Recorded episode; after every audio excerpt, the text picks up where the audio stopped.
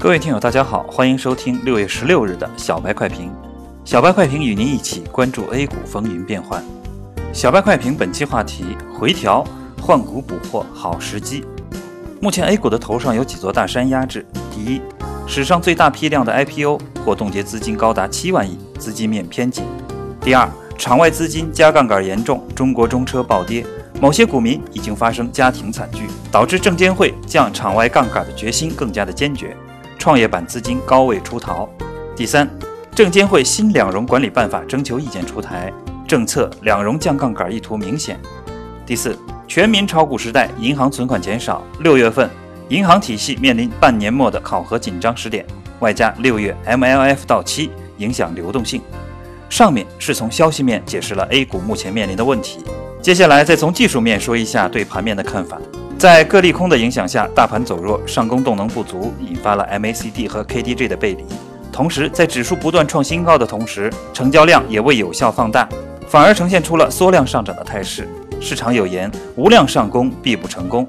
这也说明多头对五千二百点并不是多次的围而不攻，而是想上攻，但是又有所顾忌。今日沪指延续了昨天的弱势走势。低开并迅速的回落到五千点之下，随后在银行和券商等金融股的带动下，重新的夺回了五千点防线。但孤木难支，十点以后大盘再次跳水，沪指转而在二十日线寻求支撑，加上 MACD 指标今日已经死叉，我们有理由判断沪指的短期头部已经确立，市场将进入短暂的回调整理期。我们一直说让大家控制好仓位，做好风险防范，而不是空仓，是因为现在为牛市格局，牛累了要休息，这完全属于正常情况。沪指的调整也是健康的、良性的，上涨要不以透支牛的本源为前提。物价低迷，货币政策仍有放松空间，不排除本月推出降息降准的可能性。而本轮牛的根源是改革牛、创新牛、转型牛，这些最基本的要素并未发生改变。